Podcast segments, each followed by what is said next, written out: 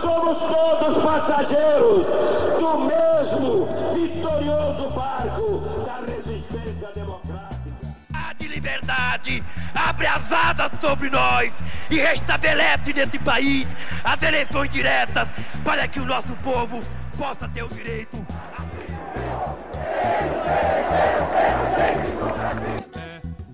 Um grito de liberdade! O documento da liberdade, da dignidade, da democracia, da justiça social do Brasil. Que Deus nos ajude que isto se cumpra. Olá, pessoal. Aqui é Paulo Ricardo Chia. E aqui é Bruno Menezes Lorenzeto. E estamos começando o Café Democrático, nosso podcast sobre direito constitucional e democracia. Esse é o programa em que nós vamos tratar sobre o princípio republicano e, mais especificamente, é, desse princípio republicano no contexto da Constituição Federal de 1988. A viagem será longa, mas não temos pressa de chegar ao destino. Pegue seu café e boa audição. Então, pessoal, hoje a gente vai conversar sobre o princípio republicano e a gente vai tentar entender, então, aqui é, algumas questões como como a, a questão da, da, república se apresenta como uma forma de governo.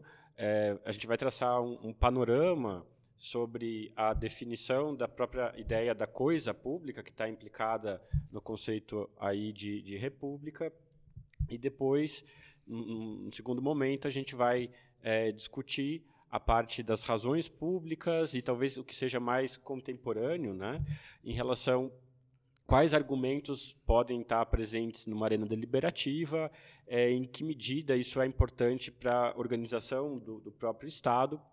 Mas antes, é, a gente vai falar então do início dessa conversa, como que a gente chega é, na própria ideia de república, que vai estar de um lado é, consolidando, ele é um conceito bastante antigo, mas no Estado moderno, se a gente passar é, a considerar isso a partir de mais ou menos 1600, uh, Hobbes, o Leviatã, o que você tem ali é uma fundação do Estado moderno, mas não necessariamente no sentido de uma república. Você tem é, uma justificação, inclusive, no sentido da defesa da ideia do monarca. Né? É sempre interessante lembrar que, para Hobbes, uh, o rei é o lugar-tenente, é o representante de Deus na Terra.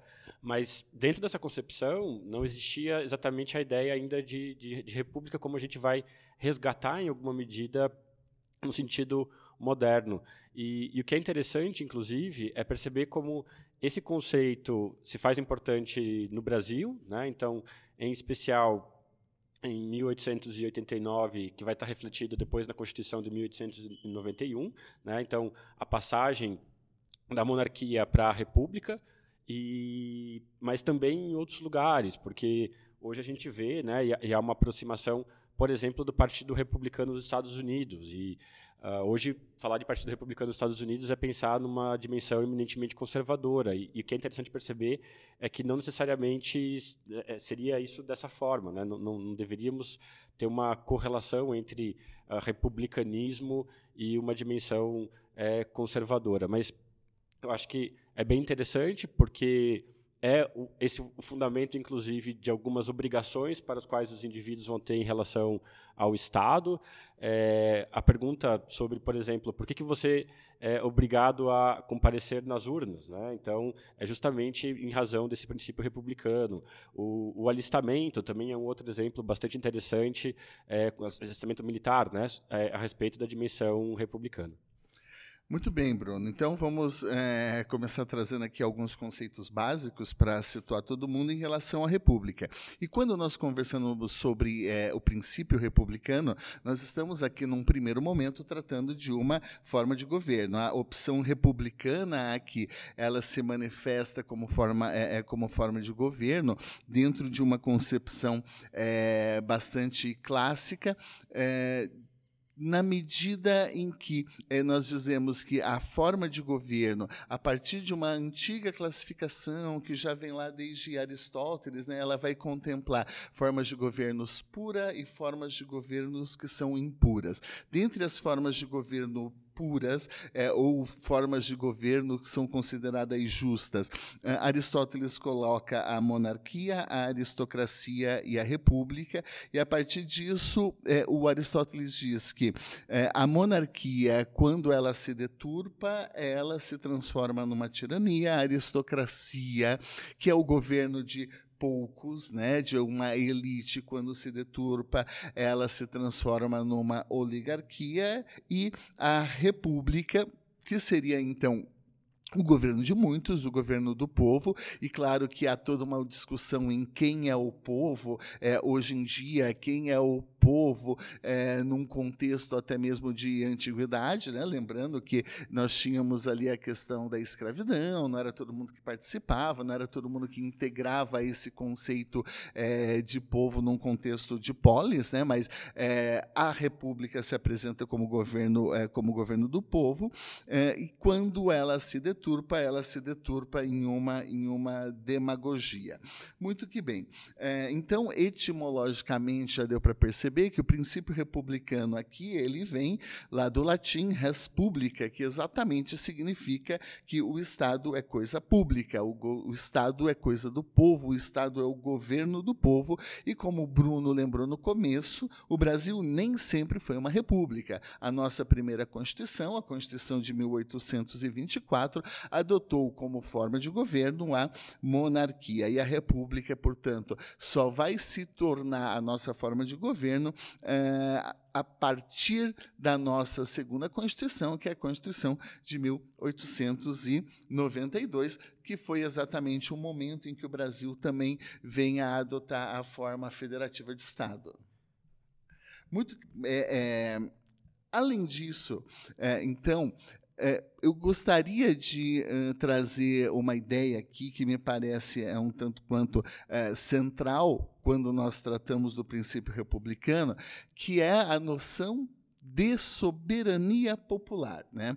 É, porque o Bruno deixou registrado no início da fala dele que uh, o Estado moderno, quando ele se afirma, ele vai se afirmar como um Estado absolutista e ele vai se legitimar não a partir eh, do voto popular, não a partir eh, da vontade do povo enquanto uma soberania popular, mas ele vai se legitimar a partir daquela ideia de eh, soberania na, em que o monarca ele é ungido por Deus, em que ele, ele é apoiado num vínculo vínculo de aliança pela igreja e, portanto, é exatamente esse vínculo do Estado com a igreja que vai fazer com que nasça é, uma ideia de poder soberano. O poder, então, vai se tornar é, não apenas algo mundano, é, mas é, um poder que se torna inquestionável, um poder é, que não vai admitir nenhum tipo de concorrência,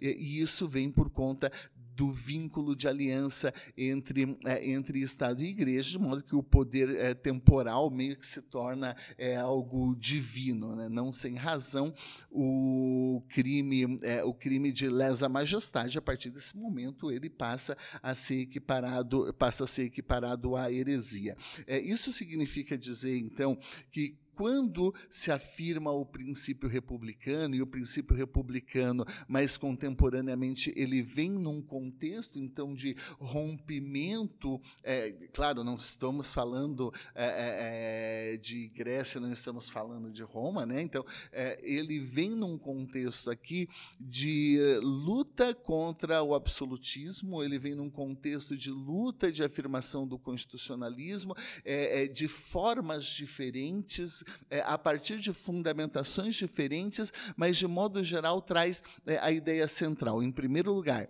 de que é, o poder não vem de Deus. Né? Então, se nós temos uma noção de soberania no Estado absoluto, em que a fundamentação do poder decorre da vontade de Deus, na República, então surge a noção efetivamente de uma soberania popular. E, igualmente, o poder não vem da tradição, isso significa dizer que se o poder não vem de Deus, o poder não vem também do campo da tradição, a fundamentação do poder é uma fundamentação laica, né? então ela não tem uma natureza religiosa. E por isso que a república, então, se manifesta como um mecanismo, como um mecanismo de fundamentação do poder. Aquela cláusula meio que é, implica uma certa proximidade entre princípio republicano e princípio democrático de que todo poder, afinal de contas, emana do povo.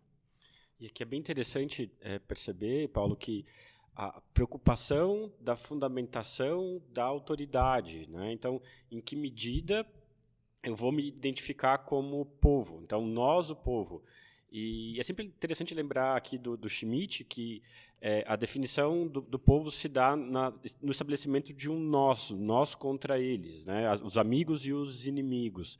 E, e aqui é sempre é interessante perceber como a, a definição de um inimigo é fundamental para o estabelecimento de uma comunidade política. Então, quem se coloca fora da sociedade, então o estrangeiro, quem não é cidadão e assim por diante, ficaria do, do outro lado. Né? Então, o, o, estabelecimento desse nós, o povo, está muito ligado à própria noção desse que, quem pertence, quem é amigo, quem é cidadão e assim por diante. Mas, é, a, além disso, né, várias leituras aí talvez mais conservadoras acabam por insistir, inclusive, nessa fundamentação que ainda, se ainda permanece metafísica da autoridade. Então, é, em última instância, Deus seria a figura criadora do universo e também autorizador, em alguma medida, da criação dessa comunidade política. Mas essa passagem, em alguma medida, do, do poder metafísico, da fundamentação metafísica do rei e assim por diante, para a dimensão temporal, laica e assim por diante, ela, ela é, é bem interessante porque se a gente pensar, por exemplo, nos pais fundadores dos Estados Unidos, é, que estavam preocupados com isso, o que eles acabam por encontrar, em alguma medida, um paradoxo.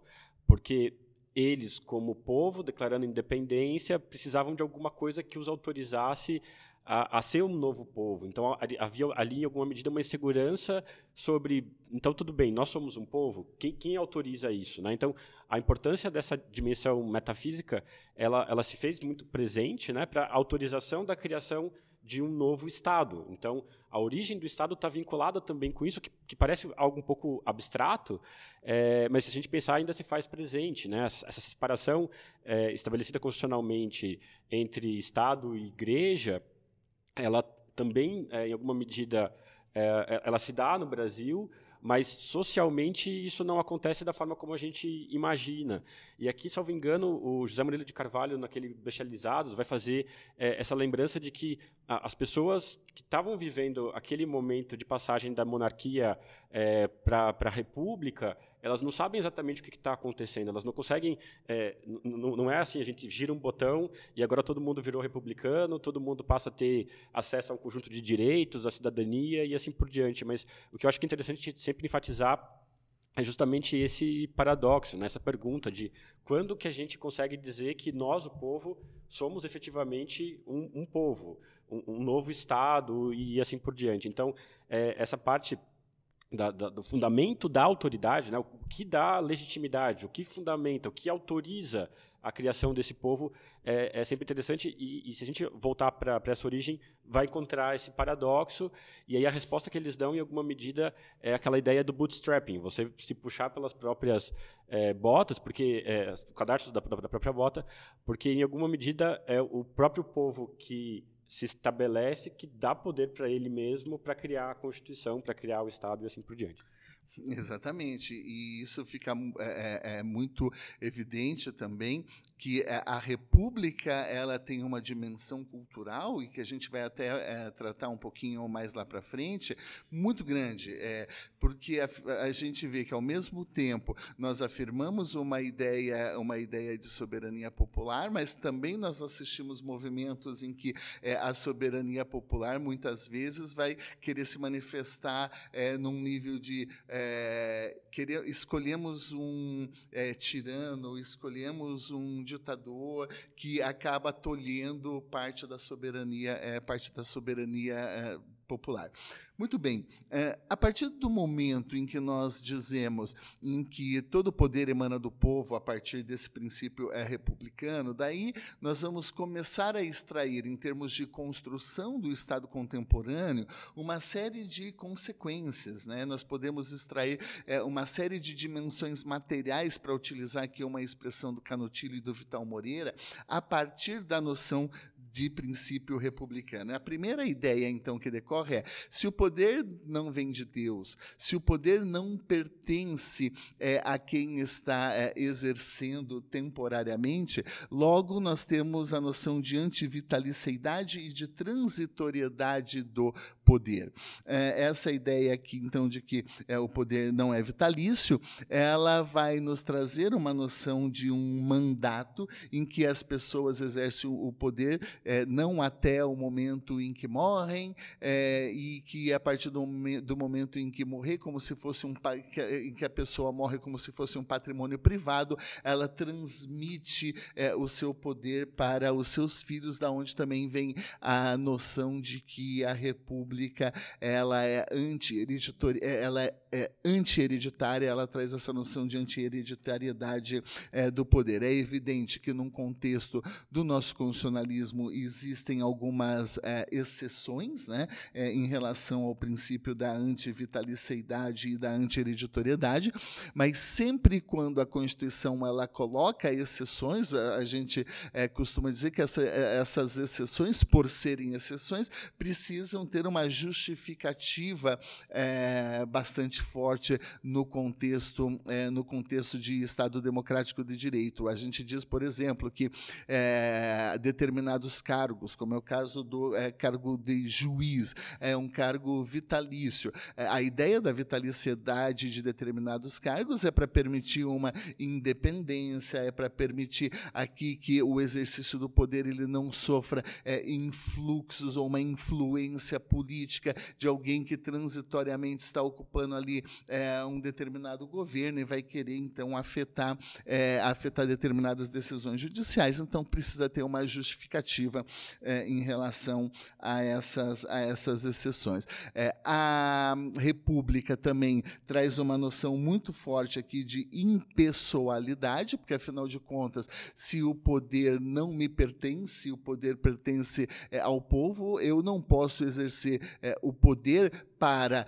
beneficiar os meus amigos e prejudicar os meus inimigos em termos de finalidade do exercício do poder. Afinal de contas, é, eu, quando tenho uma empresa, ou eu dentro da minha casa, eventualmente né, posso, dentro de uma é, noção de patrimônio privado ou de vida privada, é, fazer uma gestão que beneficie os amigos é, e prejudique, claro, eticamente, é, isso daí é questionável, mas que eventualmente prejudique meus inimigos.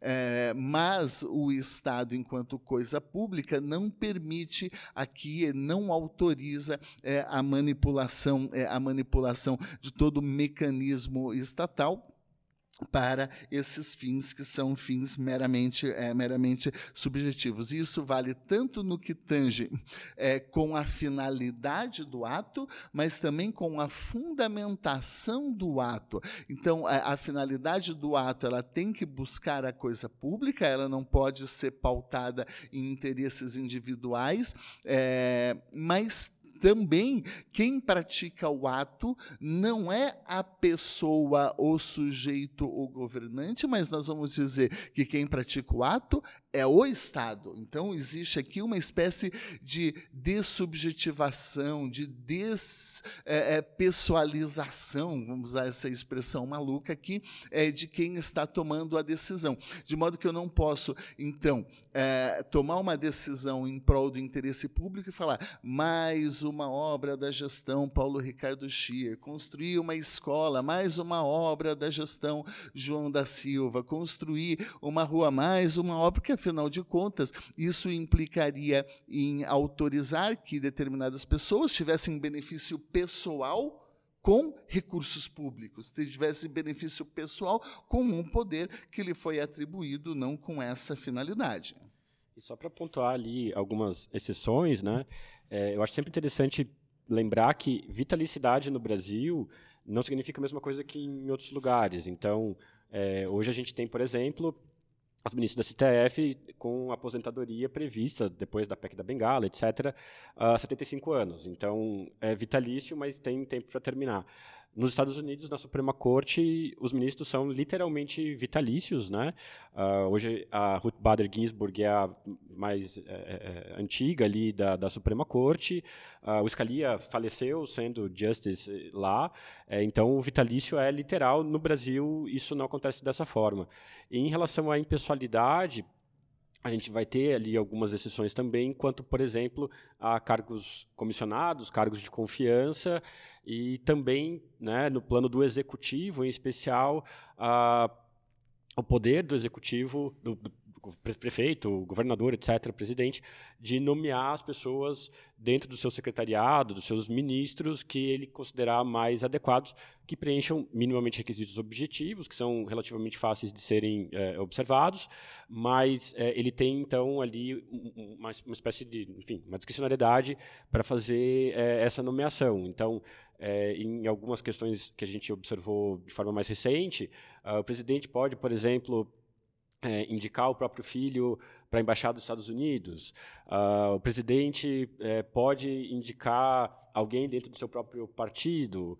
Uh, então, você tem algumas exceções, ou a própria mulher, que também é um exemplo geralmente é, recorrente, né? aquela uh, figura que acaba por ser um pouco machista, né? do o presidente ou o governador e a mulher com, ao lado, é, fazendo funções geralmente de caridade e assim por, por diante. É, isso está é, previsto, isso é possível, não haveria limitações quanto a isso. Não, não, entraria num outro exemplo que também tem uma dimensão republicana bastante interessante, que é a do nepotismo. Né? Então, uhum.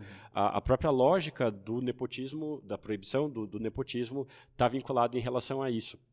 E acho que também é interessante só pontuar é, que, no, que no Brasil essa dimensão republicana ela é um pouco tardia, né? A, a chegada e a concepção é, se desenvolvendo dentro da sociedade, ela demora um pouco, porque em alguma medida o funcionamento que a gente tinha era basicamente do coronelismo, né? Você não tinha uma noção de, de coisa pública como algo a ser preservado por todos e assim por diante, mas há uma dimensão de uma apropriação da coisa pública é, por interesses privados e assim por diante. É, outra ideia bastante legal aqui do princípio republicano é a noção de ampla acessibilidade aos cargos, empregos e funções públicas. É, afinal de contas, se nós somos dono do, os donos do poder, né, essa expressão aqui é bastante, é, é bastante evidente quando nós tratamos de república, isso significa dizer que nós também podemos exercer o poder e a república ela tende a garantir é, a existência existência de determinados mecanismos que permitam que todos possam, em regime de igualdade, participar é, dos cargos públicos. Não sem razão, existe toda uma preocupação, só para citar um exemplo, no âmbito da justiça eleitoral, no que diz respeito, é, e o tema é bastante complexo, a financiamento de campanhas, é, de modo a criar mecanismos de que quem não tenha recursos possa, de alguma maneira, por participar do processo eleitoral com algum alguma chance. É, isso ocorre também quando a Constituição ela vai exigir a contratação. É, através de concurso, que é uma forma de você, ao mesmo tempo, proporcionar a impessoalidade, mas também proporcionar que qualquer um que tenha interesse, desde que atenda determinados requisitos, possam é, participar possam participar da vida pública e do exercício e do exercício do poder de modo é, de modo geral. Uh, outra noção extremamente relevante em relação ao princípio republicano diz respeito ao controle da administração pública e a responsabilidade civil do Estado. É exatamente porque a República ela se coloca como uma contraposição enquanto forma de governo ao Estado absolutista e à monarquia. É, isso é, implica dizer que lá no Estado absolutista nós, e, e na monarquia nós temos um Estado que é irresponsável juridicamente. Nós temos um Estado que não responde por seus atos. E a República ela vai permitir um deslocamento dessa ideia aqui, quando a gente muda a soberania do monarca para é, o povo, de modo que então o Estado ele passa a responder é, por seus atos e pelas consequências dos seus atos, na medida em que ele também vai se submeter ao direito. Né? Então, a, a, o princípio republicano aqui, ele é, traz importantes dimensões em relação a participação popular e controle da administração pública. E já falei aqui, a participação popular, portanto, ela necessariamente vai ser também uma dimensão do princípio republicano. Afinal de contas, nós somos é, o dono do poder e podemos participar aqui dos processos decisórios. Isso vai possibilitar é, a, a, uma noção de participação popular, não apenas num sentido formal, digamos assim, de é, o povo então vai poder, sei lá, votar, ou vai poder de alguma forma opinar, ou vai poder de alguma forma controlar, mas essa noção de participação popular traz uma dimensão filosófica extremamente relevante, a dimensão filosófica de que é, nós passamos a ter na contemporaneidade a emergência de uma ideia de autonomia, né? de nós somos responsáveis por construir o Estado, nós somos responsáveis por construir o direito. O direito não é o direito que vem de Deus, que é dado por Deus, que é dado pelo monarca, que é dado por alguém, que é dado pela natureza, mas é, o direito ele passa a ser efetivamente, e a ordem jurídica como um todo, e o Estado como um todo, uma produção, é, uma produção aqui da própria sociedade. Então, a ideia de autonomia é, contemporânea, ela, ela vai surgir exatamente nesse momento de afirmação da República, nessa dimensão filosófica da participação popular. E aqui também é interessante perceber que há uma passagem que se faz em relação, então, à não responsabilidade do rei, né? The king can do no wrong. O rei não erra, ele erra, na verdade, mas ele não responde quanto a isso. E na, dentro desse Estado moderno uh, são absorvidos, então, esses poderes monárquicos, como, por exemplo, o poder de, de perdão, a declaração do estado de exceção e assim por diante. Isso tudo entra dentro da dimensão republicana. Porque o, outro exemplo que é, que é, importante aqui é a própria ideia do impeachment, né? o, que vem lá do francês, do empêcher, mas tem toda uma formulação é, inglesa e que vai ser melhor desenvolvida nos Estados Unidos e que é mais ou menos da onde a gente vai importar o conceito de, de impeachment. Mas uh, impeachment já era aplicável dentro da, da monarquia aos ministros. Então, quem respondia, quem tinha responsabilidade? Os ministros. O rei não, errava, mas os ministros é, dele estavam é, é, submetidos né, justamente à possibilidade do, do impeachment. Então, a, essa passagem ela, ela, é bem relevante de uma republicanização é, dos poderes monárquicos, e isso acaba por ser um elemento histórico é, relevante para a gente conseguir entender a presença de alguns desses poderes. Né? E também acho muito interessante ressaltar a parte de se todo poder emana do povo, então devemos periodicamente entregar ao, ao, povo, ou lembrar o povo, em alguma medida, é, de que é seu papel contribuir para a definição dos rumos do Estado. Então, essa noção de, de democracia é, vinculada ao conceito de autônomos, né, nós criamos nossas próprias leis, nós, os vivos, né, o governo dos vivos, definimos as leis que são é, relevantes é, para o nosso povo, para nós mesmos e assim por diante, são também construções que, que levam é, alguns séculos para se consolidar. uma outra dimensão aqui em relação ao princípio republicano, e é a última que eu gostaria de destacar antes de nós é, tratarmos de alguns temas específicos e polêmicos do princípio republicano diz respeito à questão então do direito de informação. Se o poder emana do povo, quem exerce o poder exerce o poder em nome do povo, é evidente que o povo deve, até mesmo para poder responsabilizar o Estado, ter a possibilidade de é, ter acesso à informação, porque se não tiver acesso à informação, se não tiver é, transparência aqui no processo, no processo decisório, nada do que diga respeito à República é, será, será possível é, ser feito. Então, se os atos são praticados de forma secreta, se ocorrer opacidade em relação ao processo decisório, então não há possibilidade de controle, não há possibilidade de debate e assim, e assim por diante. Uh, vamos então então agora é, é, partir para um, um outro momento aqui da nossa conversa. Diga lá, Bruno, antes disso. Eu só queria enfatizar, é, porque a gente sempre escuta algumas coisas assim, ah, mas na ditadura não existia corrupção. É, dentro dessa, desse conceito né, de segredos do Estado, arcana impere, né, é, é sempre relevante. É, e eu sou super fã da lei de acesso à informação, eu acho que é, é uma lei fantástica, com alguns probleminhas e tudo mais, mas até para os jornalistas, né, eles usam a lei de acesso à informação e assim por diante. É, mas por que, que isso é tão relevante? Porque hoje, num Estado democrático de direito, qualquer pessoa tem acesso né, salvo dados é, extremamente sigilosos importantes para o Estado, a, aquilo que está sendo feito pelos governantes e tem capacidade é, de controlar isso. Isso está ligado à própria ideia de accountability, de, de, prestação de contas, mas eu acho que é, é sempre relevante a gente é, refutar esses argumentos de que, bom, na ditadura não existia corrupção. O, o, o, Claro que existia, e além de, de existir, isso estava escondido. A gente não tinha a possibilidade de saber, de fiscalizar, a gente não tinha liberdade de imprensa e assim por diante, os atos do governo. Então, o que a gente está falando aqui tem uma dimensão de aplicabilidade prática muito relevante.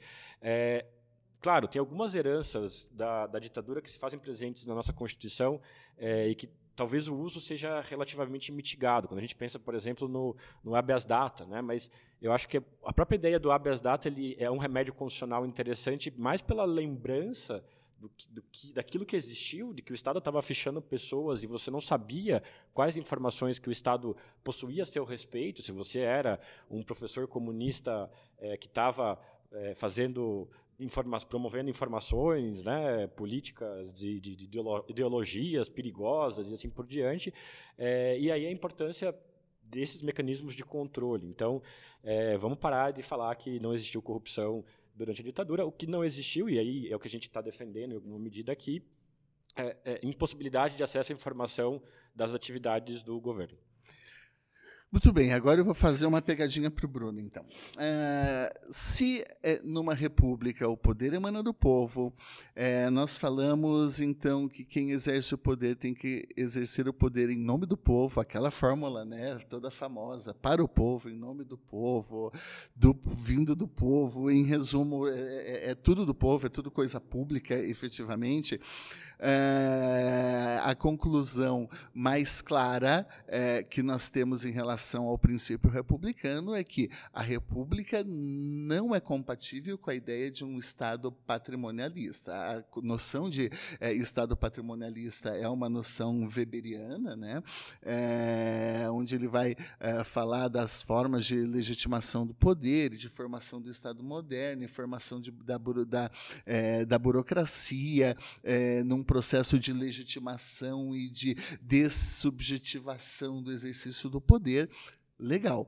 Uh, a pergunta que eu te faço, então, é: se uh, a República não admite que é, tenha gestões em torno de interesse privado, o Brasil efetivamente ele é uma república, Bruno. É, quando nós vemos, por exemplo, verbas públicas sendo utilizadas para construir estradas da cidade até a porteira da fazenda é, do gestor público. É, quando nós vemos, por exemplo, construção de heliporto dentro de propriedade privada com recursos públicos quando nós vemos as pessoas eh, governantes construindo escolas e colocando nas escolas o nome do pai, o nome da mãe, ou quando determinados governos acabam colocando símbolos pessoais em determinadas obras públicas. Brasil, de verdade, é um Estado republicano? É, ou será que nós ainda vivemos num contexto de Estado patrimonialista? Eu acho que essa é uma pergunta fundamental. É, ela não tem um sim ou não categórico. É, vem no sentido daquilo que eu estava falando antes, de que a dimensão republicana ela demora para chegar no Brasil, então talvez a gente vai, vai ter uma disputa sobre o sentido do termo coronelismo, mas talvez vivemos ainda é, heranças do, do, do coronelismo em diversas dimensões é, no país. Uh, acho que quando o, o, presidente da República faz no jardim do seu quintal é, um símbolo que é do seu partido, também é um exemplo de não republicanismo, mas assim, é, em alguma medida é, é não, ainda demorou para chegar, e aí a gente pode ir para uma dimensão histórica de mentalidade, uma mudança de mentalidade que ainda não se estabeleceu adequadamente é, no país. Né, o, o, conceito de cidadania que ainda não se desenvolveu adequadamente, que é fundamental para isso tudo. Né? Então, é, não faz sentido que você use símbolos é, do seu partido em coisas que são públicas, porque a gente sabe, inclusive, os interesses eleitorais que estão implicados é, no, no, no, uso de, desses símbolos. Mas eu acho que também não dá para dizer que, é, um, de forma categórica, uh, afastar que não existe republicanismo em nenhum sentido no país. Uh, por mais que a gente possa é, questionar o uso dessas verbas é, para promover lá dentro do BNDES, compra de jatos e, e assim por diante, é, isso faz sentido dentro de uma lógica, talvez, da, da própria democracia. Se a gente tem os representantes é, que temos, isso está dentro da, da, regra do jogo, em alguma medida isso é culpa nossa, a gente quer continuar jogando esse jogo da democracia para continuar experimentando e eventualmente errando e assim por diante. É, e aí o que eu vou te responder é o seguinte: talvez a República é, além de ser frágil, acho que é também um elemento bastante importante da gente lembrar, né? Aqui é, a gente não chegou a falar exatamente de Maquiavel, porque nosso interesse não é de, de, de, fazer todo o levantamento histórico-filosófico do conceito de, de república, mas é, a república é frágil, né? E, e, a gente tem que ter mecanismos para tentar preservar isso na maior medida possível. Então, é, a, a, a, saída né, para essa questão é apostar, inevitavelmente, na democracia e apostar também, é, lembrar da fragilidade, mas também a perfectibilidade, desculpa a palavra meio feia, mas é, é que você pode continuar aprimorando a própria república. É, eu, é, eu viro e mexe em sala de aula, os alunos me fazem essa pergunta. Ah, então o Brasil não é uma república? Olha só os políticos que nós temos por aí. É, e eu sempre digo para os alunos, vejam bem, é, a república ela tem uma dimensão institucional e numa dimensão institucional eu não tenho dúvida de que nós somos uma república. É, a república formalmente é a nossa forma de governo. Nós temos eleições regulares, nós temos mandato, nós temos antivitalicidade, nós temos lei de transparência, nós temos acesso à informação, nós temos lei de improbidade, é, de probidade administrativa. Então, institucionalmente, é, nós adotamos aqui, sem dúvida nenhuma, é, a República. Mas a grande questão é que a República ela tem uma dimensão cultural, e, e é o ponto da sua resposta muito grande, e a dimensão cultural da nossa República, efetivamente, ela é muito frágil. Nós temos mais tempo, em termos de construção histórica do Brasil, de não republicanismo do que de república. Nós temos todo é, é, é, é um momento é, pré-1892 é, em que o Brasil funcionava dentro de uma lógica patrimonialista e de, mesmo no período de Brasil colônia, a lógica patrimonialista, a formação toda do Brasil se dá de forma patrimonialista, de forma autoritária, de forma personalista constitucionalista é, e assim é, e assim por diante. Então, é, a nossa construção em termos de república, ela ainda tirando o aspecto institucional, se coloca muito como um projeto, né? Nós ainda não nos comportamos na vida pública como o republicanismo, como o republicanismo exige. Né? Então, nós ainda costumamos é, furar fila, nós estacionamos em vaga proibida, nós não jogamos bituca de cigarro no chão em casa, mas quando você está na rua, é, é, você joga. Então, é, é, parece que não existe ainda uma cultura de pertencimento, uma cultura de que o espaço público ele tem é, um valor maior ou igual, no mínimo, a, a, dimensão privada, digamos assim. Então essa construção cultural ela é, ainda se coloca, ela ainda se coloca é, como um projeto. Eu tenho muito essa impressão. Uh, Bruno.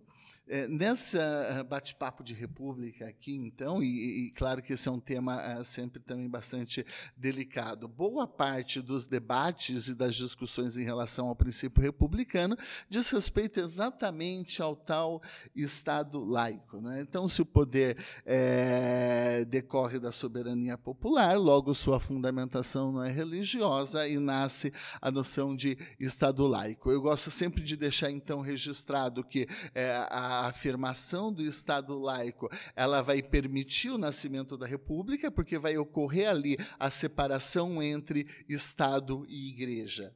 E nessa separação entre Estado e Igreja, a gente diz: não tem mais esse papo de que o poder, então, ele vem de Deus e a gente não pode controlar, e ele é absoluto, e assim por diante. Então, o Estado laico, ele, ele estabelece esse corte, ele estabelece esse corte, ele permite, então, a afirmação efetivamente de uma soberania que é popular, que é uma soberania que é popular, mas a, a, a ideia de Estado laico, ela não implica necessariamente que nós é, afirmemos que o Estado seja um Estado ateu, é, e que é, o Estado não possa ter determinadas relações de interesse público com as igrejas, as religiões, as entidades religiosas é, de uma forma é, de uma forma geral. É, então, boa parte, é, o que eu dizia antes, dos debates sobre república, afinal de contas, o que é o Estado laico? Pode ter símbolo religioso, pode ter cidade com nome de santo, pode ter é, uma escultura do Cristo Redentor na, na, cidade, quando não é todo mundo na cidade que é católico. É, qual que, quais são os limites aqui dessa relação entre é, Estado entre Estado e religião, entre soberania popular e religião, Bruno? O que você pensa disso aí? Aqui entra, de novo, talvez a questão cultural, né? que em alguma medida a gente vai incorporar historicamente a, o conjunto de, de, símbolos, de práticas e assim por diante é, que organizam também o nosso Estado. Acho que também é sempre legal a discussão sobre os feriados. Né? No Brasil, a gente tem uma série de feriados é, de cunho religioso.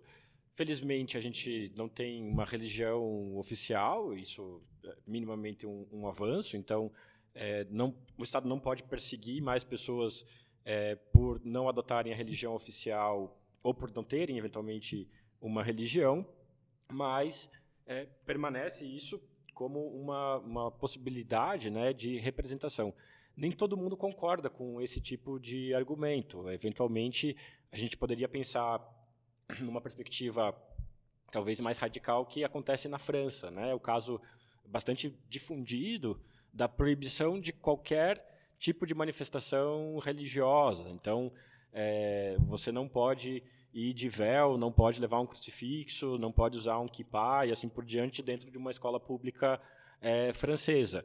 A, a, dúvida que surge aqui, que aí é uma discussão filosófica mais ampla, é do, do quão, é, é, até onde você deve levar essa dimensão é, é, do, do, multiculturalismo uh, e do universalismo, e, a, e a, os problemas na tensão entre essas duas dimensões.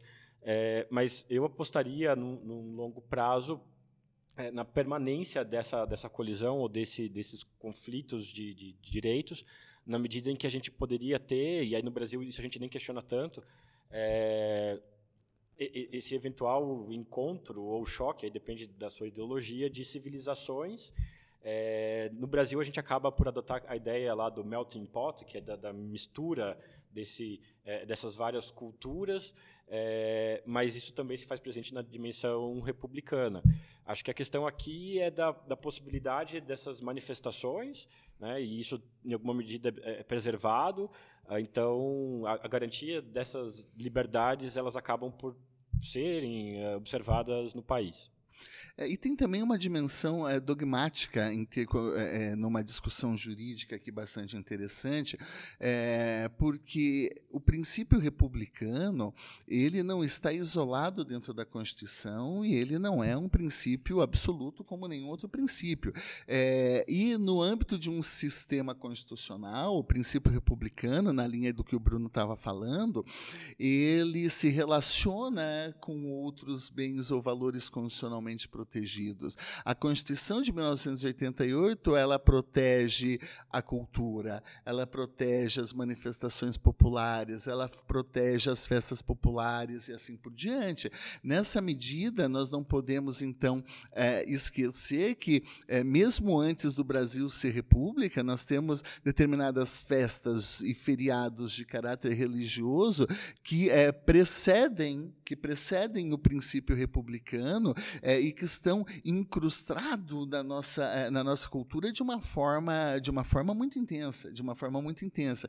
Então, é, eu tendo e eu até é, escrevi um, um, texto sobre isso a imaginar que, por exemplo, quando nós temos determinados feriados religiosos e manifestações religiosas que são tradicionais, não há empecilho nenhum em relação ao Estado tutelar, criar um feriado, criar uma festa, dar uma proteção específica, não pela questão religiosa em si, mas pela dimensão cultural da religião, pela dimensão cultural da, é, é, é da religião.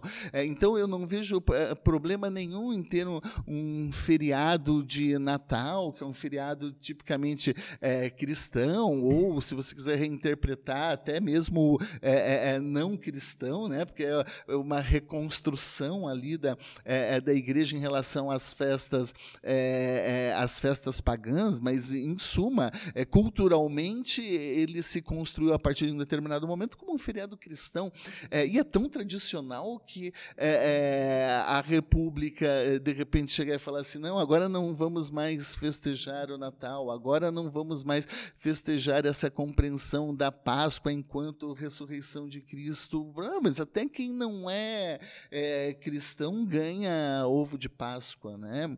É, então eu, eu, eu não vejo muito problema por essa dimensão cultural. Isso daria para projetar, é, inclusive em termos de é, o estado de São Paulo, Santa Catarina, Cristo Redentor. Aqui existe a dimensão cultural. A grande preocupação é em relação a novos feriados religiosos e assim por diante. Porque, ah, mas por que então tem católico e não tem um feriado evangélico? Por que não tem um feriado espírita no Brasil? Por que não tem é, um feriado porque nós no Brasil não temos ainda uma forte tradição em relação às outras religiões, porque a nossa construção toda foi uma construção católica. A gente tem é, um, um, pluralismo religioso mais intenso, exatamente a partir do momento em que se afirma a república, mas durante muitos anos é, a, é, a religião católica ela foi uma religião é, amplamente majoritária e hoje que a gente tem esse pluralismo todo, uma emergência muito grande é, das é, igrejas, das igrejas evangélicas e da umbanda e do espiritismo de uma forma geral. Eh, de modo que é, não sei se nós poderíamos falar que ah, temos uma cultura aqui para criar um feriado é, de, algum, de alguma personalidade, de alguma personalidade evangélica. Se fosse o caso, nós temos é, muito mais em termos de cultura no Brasil em determinadas religiões em relação à Umbanda, né, do que até mesmo na tradição uma tradição é, evangélica, claro que é, uma, é, é, um movimento bastante relevante, sem dúvida nenhuma, em, termos, em termos religiosos, mas esse boom é um boom muito recente, é uma questão de, de 30 anos, não dá para dizer que, que, que há uma tradição nesse sentido a ser tutelada ainda. E aqui eu acho que né, é interessante perceber, por exemplo, como a gente acaba por incorporar é, elementos culturais de outros lugares. É, tem um debate que é muito engraçado, né, do, de como a gente começou a incorporar o, o Halloween, né, o Hallows Eve, né, Dia de Todos os Santos e assim por diante, e o pessoal para fazer a resistência falava, né, fora Halloween, viva Saci Pererê, Curupira e coisas nesse sentido. É, é interessante notar também que é, o argumento cultural ele se faz presente é, em debates que estão sendo realizados dentro do próprio STF. Então, é, a questão da vaquejada, por exemplo, né, que foi um, um 6 a 5, é, então um, um, voto de diferença só é, contra a vaquejada, tratando a questão como maus tratos, e depois a gente tem a emenda constitucional 96, é, mudando 225, inserindo o parágrafo 7 dando uma resposta para isso, e inserindo a vaquejada justamente como algo que está dentro da dimensão esporte barra cultura. Né? Claro que esses conceitos que a gente está trabalhando em alguma medida são bastante é, fluidos e tem alguma textura aberta, por assim dizer, em relação é, a isso. Mas, em especial, essa questão de, de maltrato, maus tratos dos, em relação aos animais, ela acaba por ser desenvolvida. Né? Então, a gente tem a farra do boi, que foi proibida, é, a vaquejada, que teve essa manifestação do STF no sentido da impossibilidade, mas a resposta via emenda constitucional é, por parte do, do, do Congresso. Uh, possivelmente a gente poderia discutir rodeio, né? então até, até que ponto essa prática que está inserida dentro da nossa cultura, que é bastante disseminada pelo país inteiro, é, não está conflitando com outro direito fundamental. Né? Mas, além disso, aí também inserindo a questão religiosa, uh, o STF se manifestou no sentido da possibilidade do assim chamado sacrifício de animais dentro uh, das práticas religiosas. Então, é, é, essas dimensões todas acabam por se imbricar e por se relacionar, assim como o Paulo estava falando. Né? O, o próprio é, princípio republicano, no, no, na, na, origem da, da, Constituição, teve toda uma discussão é, sobre se ele seria ou não cláusula pétrea. E, e aí a gente lembra que o Brasil fez um plebiscito lá em, em 93 para decidir justamente isso, né? Então é, seríamos aí uma monarquia ou uma república e decidirmos a respeito do parlamentarismo e do presidencialismo. É, acabou que prevaleceu né, a nossa república presidencialista, como todos sabem, e que é, em alguma medida é o que organiza nossas vidas hoje. Mas é, o que eu acho que também é interessante a gente lembrar é que nessas discussões é, da, da, da, dimensão republicana, que acabam por, é, algumas vezes, uh, é, implicar em obrigações que o Estado estabelece para os indivíduos, na dimensão tributária, por exemplo, né, é, ela precisa ter mecanismos de proteção de minorias. Então, é, essas decisões do STF, que são bastante polêmicas, elas acabam por representar isso. Né? Então, por mais que eu tenha a dimensão republicana, em alguns espaços é importante que eu tenha mecanismos institucionais para que grupos minoritários ou subrepresentados é, também possam é, se fazer presentes e se fazer ouvir. E é bastante interessante isso, porque aqui acaba aparecendo toda a complexidade do direito mesmo. Que ao mesmo tempo em que nós vamos admitir, por exemplo, que ah, então você pode é, fazer sacrifício de animais é, numa dimensão religiosa, uh, isso não significa dizer que você vai poder então fazer sacrifício de mico-leão dourado. Né? É, existe existe algum tipo de limite. Uma coisa é a gente falar em fazer sacrifício de um bode ou sacrifício de uma galinha preta ou, ou alguma coisa, é, alguma coisa é, nesse sentido. Mas é, isso não significa, ah, então, já que podemos fazer sacrifícios, vamos fazer sacrifícios de mulheres virgens de animais em extinção e assim por diante. Pera, a, a situação é, também, é, também não é essa. Existem é, alguns é, elementos aqui que a gente tem que é, levar em consideração nesse plano aqui é, de decisão do Supremo Tribunal Federal para contextualizar, para contextualizar de uma forma, de uma forma mais adequada. e dentro desse campo também de dimensão religiosa e relação entre Estado e religião, é um tema que é sempre muito polêmico diz respeito aos dias de guarda, principalmente no que tange com a realização de concursos públicos. Se, afinal de contas, é, quando você faz um concurso público, as pessoas é, de determinadas religiões elas vão poder falar: não, eu quero um dia especial porque no sábado eu não posso fazer prova, no sábado eu não posso trabalhar é, por conta é, por conta de razões e de questões é, religiosas. E esse é um tema que ainda não está bem resolvido, é, não está ainda bem resolvido no país. É, por um lado, você tem é, determinadas leituras que dizem: olha, você tem plena liberdade de exercer a sua religiosidade, mas é, isso não significa, então, que você é, tem um direito de escolher é, trabalhar numa profissão que você obrigatoriamente vai ter que trabalhar no sábado. Né? Então, se você não pode, por questões religiosas, trabalhar no sábado, não estou dizendo que eu concordo com isso, né? estou explicando uma linha de raciocínio aqui. então, por que, que você vai fazer concurso para policial militar que você vai ter que fazer plantão no sábado? Então, escolha uma outra profissão que você não trabalha no, no sábado. Por outro lado, tem toda uma leitura que diz, mas é, isso implica uma restrição é, é, um tanto quanto acentuada ao campo do próprio exercício da liberdade religiosa, que impede que, que pessoas de determinadas religiões possam ter exatamente acesso, ampla acessibilidade aos cargos públicos, e isso poderia implicar uma discriminação é, a, essa, a essa religião, né? então, ou a essas religiões. Então, é, é um tema, um tema um tanto quanto é, delicado. E acho que, é, como tema final aqui, né, para gente, a gente é, provocar e, e, muito vinculado, então, a esse debate todo das relações entre Estado e religião, aparece exatamente o tema de, afinal de contas, né, é, o que a República traz como núcleo dessa discussão do Estado laico.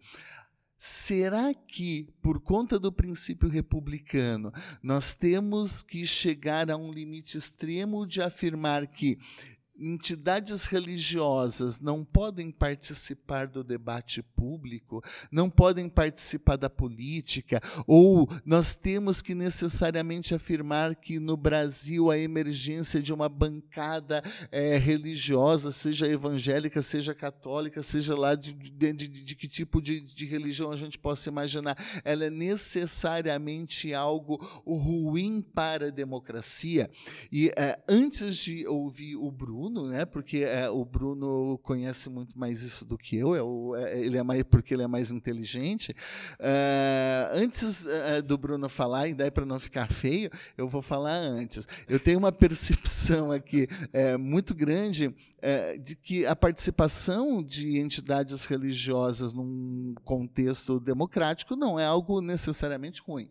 É, entidades religiosas, religiões e as nossas moralidades, como qualquer né, é, moralidade, as religiões estão é, inseridas aqui é, nesse contexto. Elas fazem parte da vida do cidad dos cidadãos, é, elas integram é, os interesses legítimos e tratar de democracia e tratar de república quando a gente se pergunta quem é o povo é, e se a legitimação é popular e a soberania popular, é, os nossos interesses religiosos participam disso tudo. Então, é, dizer que não, as religiões são nocivas para a democracia e nós não podemos defender interesses religiosos, é, isso poderia implicar numa radicalização, a exclusão de determinados interesses e de determinadas parcelas da sociedade é, da participação política. Dizer, ó, ok, ok, você não está apto. E da mesma forma que eu posso falar que uma religião ou que as religiões não estão aptas, eu posso falar que as mulheres não estão aptas, eu posso falar que qualquer outro não estão aptos, e eu vou reduzindo aqui o espectro é, de uma república em que a soberania popular seja traga uma ideia de soberania popular inclusiva é, é, e ampliativa ou expansiva é, de modo geral. A questão é que a gente tem que ver, na minha leitura, é, um certo cuidado em como ocorre esse tipo de participação. É, então, a ideia de Estado laico, e acho que para mim essa aqui é a tese central, né? ela é, não vai proibir a participação da religião, mas o a grande questão aqui é que é, se eu participo do debate público trazendo argumentos religiosos, é, isso é nocivo. Isso é nocivo. Porque argumentos religiosos não podem ser controlados publicamente. É uma questão de fé é uma questão de crença. Então, eu não poderia admitir num Estado laico que é, um é, determinado governante falasse: eu vou construir a escola aqui porque Deus me apareceu num sonho e disse que aqui é o lugar para construir. Eu vou construir é, um determinado é, hospital e vou pintar de azul porque, afinal de contas, eu conversei com Jesus ontem à noite. Ou então, eventualmente, vou, vamos aprovar um projeto de lei que proíba aborto porque aborto é pecado, ou temos que é, proibir e punir e transformar em crime união homoafetiva, porque isso daí é proibido na Bíblia. É, a gente não pode admitir que, sei lá, é, enfim, as decisões sejam tomadas porque Deus quis, ou porque é pecado, ou porque na religião.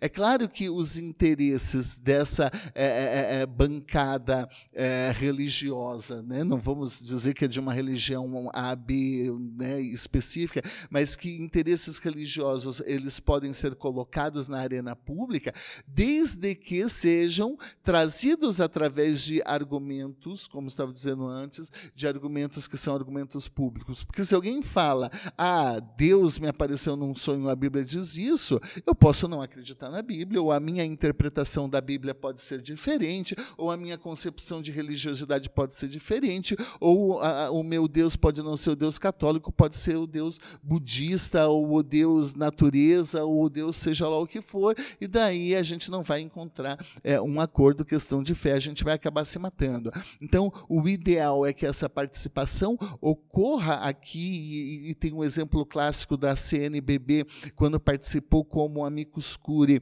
é, do debate do feto anencéfalo, que em toda petição é, da CNBB, em nenhuma vez ali houve a menção à Bíblia, a Deus, a pecado e assim por diante. São todos argumentos publicamente que é, é, é, é controláveis, que a gente pode discutir e que não dizem respeito aqui a uma comunidade específica. Então, aí surge a ideia de razão pública, que é um conceito um, quanto, um tanto quanto é, debatido aqui. A gente tem alguns, é, algumas ideias mais restritivas, algumas ideias mais ampliativas. Eu trabalho é, muito com os meus alunos de pós-graduação uma concepção é, uma concepção rawlsiana, que é bastante limitativa em relação a quais argumentos podem participar do debate público. Rawls, né, ele vai dizer, ah, olha, afinal de contas, nós não podemos é, aceitar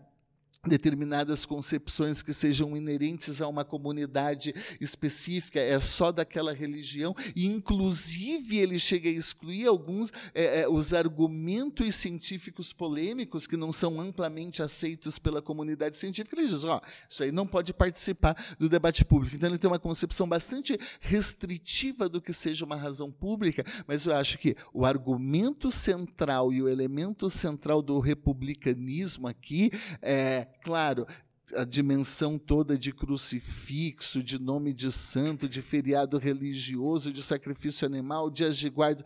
É importante esse debate todo, mas é, o, o, o, que, eu, o que eu chamo de é, núcleo essencial do princípio republicano é essa ideia de soberania popular que coloca no debate público a noção de razão pública. Eu, eu acho que é um pouco isso daí. O que, que você pensa, Bruno? Então, como ponto de, de chegada, a gente, em alguma medida, é, volta para a parte fundamental da dimensão republicana, né, que está é, estabelecendo basicamente que se todo o poder emana do povo, todos que fazem parte do povo, todo mundo que vai ter então é, é, acesso à cidadania dentro de um Estado, né, lembrando que a cidadania pode ser excludente em relação a estrangeiros e assim por diante, devem ser tratados de forma igual. Então, essa dimensão igualitária, né, então uma igualdade que é formal, que está presente também no conceito de, de, de república, né, então, é, inclusive está no, no frontispício da Suprema Corte dos Estados Unidos, né, equal justice under law, justiça igual para sob a lei, né, sob, sob a proteção da lei. E aí a gente não coloca a figura mais divina no topo, tá? O conjunto de leis, né, o governo de homens, governo da, das leis. Aqui também é um debate. É, mas por que, que isso, isso, é importante? Porque é, é justamente quem tem acesso à arena deliberativa quais vozes, quais diferentes vozes vão é, poder ser escutadas e participar desse debate e esse debate político, né? E aqui acho que é interessante lembrar a, uma autora que eu sou super fã, que é a Hannah Arendt, né? Então, é, a ideia de interesse, né? Inter homines esse, estar entre os homens, participar da, da vida pública, do espaço político, o quanto que isso era importante, né? O resgate da política para Arendt. Mas por que eu estou falando isso? Porque dentro dessa arena deliberativa, a gente deve tentar, idealmente, aqui uma dimensão normativa, abrir espaço para que o maior número possível de pessoas é, possa participar e trazer um conjunto de razões, né? e aí isso nem sempre é, a gente vai conseguir que todo mundo que está participando do debate é, consiga traduzir adequadamente de forma racional aquilo que deseja, seus anseios, suas demandas e tudo mais. E aí o papel institucional do Estado para tentar traduzir, via seus representantes democraticamente eleitos, essas demandas da população. Então, temos é, mecanismos institucionais estabelecidos para, de alguma forma, é, transformar, traduzir Uh, num projeto de lei, em alguma demanda que seja, aquilo que vem do povo, porque uh, muitas vezes a, a, voz do povo, né, ela, ela não se faz é, é, presente da, da, maneira como a gente desejaria. Então, é, as pessoas querem eventualmente combater corrupção e tem diversos é, desejos e anseios que são muito legítimos, mas você precisa traduzir isso é, de forma que esteja de acordo também, por exemplo, com a própria é, Constituição. E aqui acho que é interessante citar o, o, o, Paulo, ele falou que eu sou mais inteligente e tudo mais, mas a, a ideia de ter acesso à informação, né, e isso a gente estava conversando recentemente, é, ela é fundamental, inclusive, para que as pessoas consigam tomar é, decisões em suas vidas, né? Cada, as pessoas devem ter a liberdade de tomar decisões éticas sobre o modo que elas querem viver, o modo mais adequado que elas querem viver. E isso é importante justamente porque dentro dessa, disso que a gente está chamando de uma arena deliberativa, elas têm acesso a essas diferentes informações e conseguem tomar decisões éticas que vão ser fundamentais é, para suas vidas. Eu acho que é legal também a gente perceber que tem é, um lado que vai dizer justamente isso, a gente deve buscar, então, essa comunidade ideal de comunicação habermasiana, isso tudo tem é, uma origem que é bastante republicana, Arendt, Habermas e tudo mais, mas, em alguma medida, do outro lado, também tem a, a lembrança de que a, a, política ela não é feita só por essa dimensão necessariamente racional. Então, é, aquilo que a gente almeja, né, o ideal talvez está se colocando justamente nisso. Então, é, razões públicas controláveis. E quem tem o poder, e esse não é um poder trivial, né? quem tem o poder de decidir, por exemplo, uma pauta é, do Congresso, ou quais são os principais temas políticos que a gente está discutindo, e assim por diante. Mas, por outro lado, e aqui a Chantal Mouffe é, talvez seja uma, uma, autora bastante interessante para a gente é, é, lembrar, uh, vai dizer que, olha, política não se faz só de argumentos cordiais entre lords ingleses tomando chá. É, política também tem uma dimensão que é mobilização de, de, de, paixões, e essa mobilização de paixões ela vai exceder essa dimensão é, racional. Acho que a gente não precisa ir tão longe aqui é, e lembrar que há um aspecto das nossas vidas né, que a gente não consegue se descolar, que é, é movido justamente por, por paixões. Né? A gente não consegue explicar uh, os nossos impulsos, os nossos desejos e assim por diante. É, há uma série de mecanismos institucionais também é, estabelecidos visando limitar eventualmente essas paixões, essas paixões majoritárias e todo o debate é, da importância contra-majoritária das, das, cortes, dos tribunais, é, para evitar isso, que já foge alguma medida aqui do que a gente está discutindo. Mas eu queria é, terminar fazendo uma pergunta, já que o Paulo também é, é me fez uma questão, é, sobre se o atual slogan do, do, do, do governo é, estaria de acordo, então, estaria protegido pela essa dimensão republicana, que hoje vivemos com a, a, a mensagem né, de que Brasil acima de tudo, e isso está dentro de uma lógica né, de afirmação de um nacionalismo, já que o que a gente vive é um, um, um retorno uh, dessa dimensão à direita, de uma afirmação nacionalista dos valores do país, da nação e assim por diante, mas Deus acima de todos. O que você acha, Paulo? Eu acho que maldade, hein, Bruno? Eu fiz uma maldade com você, você me devolve. É, bem pouco republicana, na verdade, né? É, nós, é, dentro de uma lógica republicana, existe toda é, é, essa questão aqui que o Bruno falou de determinados é, momentos ou, ou, de determinadas paixões que extrapolam e que a política é algo tem uma, uma algo muito além da racionalidade, né? Que participa é, que participa disso, mas é, isso nós estamos é, é, dizendo quando nós fazemos, quando nós fazemos política. Agora, o modo de fazer política, é, ele é regulado pelo direito, ele é regulado pela Constituição. E nesse ser regulado pelo direito, pela Constituição, a República impõe determinados limites a essas, a essas paixões. Né? Então, nós não poderíamos jamais ter como um slogan de governo governo é, aqui é algo que nos coloca o Deus é, é, o Deus é, acima de o Deus acima o Deus acima de tudo. Isso pode ser é, uma crença das nossas religiões da, ou da ou da, da a crença da maioria da maioria dos brasileiros mas a república a república não é compatível porque isso dá muita a, a dimensão aqui de um um projeto de governo não republicano. Que quando você coloca isso como um, é, é, é, é como um, um slogan de governo, você está dizendo que admite, então, em nome de determinar.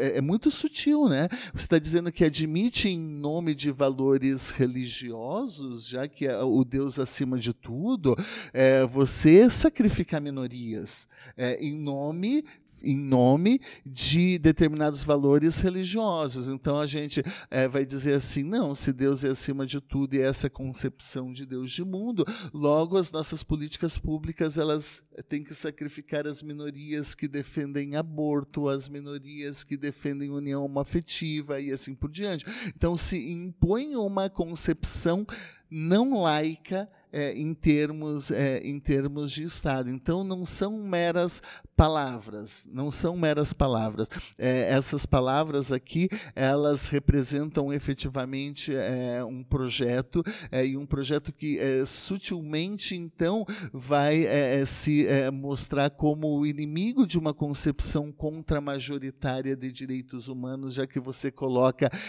uma concepção majoritária isso daqui é acima de tudo, isso daqui é acima de todos. Né? E não sem razão, a reação é, foi o direitos humanos acima de é, é, o direitos humanos acima de todos, o Estado de Direito acima, né? Estado de Direito acima de todos, os direitos humanos acima de tudo, é porque a, a, o direitos humanos, os direitos humanos trazem é, é, essa dimensão aqui de é, é, contra, major, contra majoritariedade, ui, quase não saiu isso daí, é, ou de trunfo contra, contra as maiorias e assim por diante, tão relevante é, numa república, porque vai dar aquela ideia, opa, o poder é de todos, ele não é só ele não é só de quem acredita em Deus. O poder é de todos, ele não é só dos, dos cristãos. O poder, embora eu seja cristão, né? É, o poder é de todos, é também dos ateus, é também dos humanistas, é também dos espíritas, é também dos islâmicos, é também dos judeus, é também dos, de todo mundo. É, então, você não pode ter um, um Estado que já no seu slogan faça esse tipo de exclusão tão grande assim, é a minha percepção eu concordo, para não, não ficar na provocação apenas. E acho que é interessante fazer o experimento mental aqui se a gente trocasse Deus por outras figuras, porque a pergunta aqui é qual Deus? Né? Qual, qual manifestação religiosa eventualmente o Estado está promovendo? E aqui há um, sempre um perigo, porque a gente poderia falar em Alá, ou Exu, ou qualquer outro é, tipo de entidade né, que se coloque em relação a isso e, e, as complicações relacionadas a essa questão.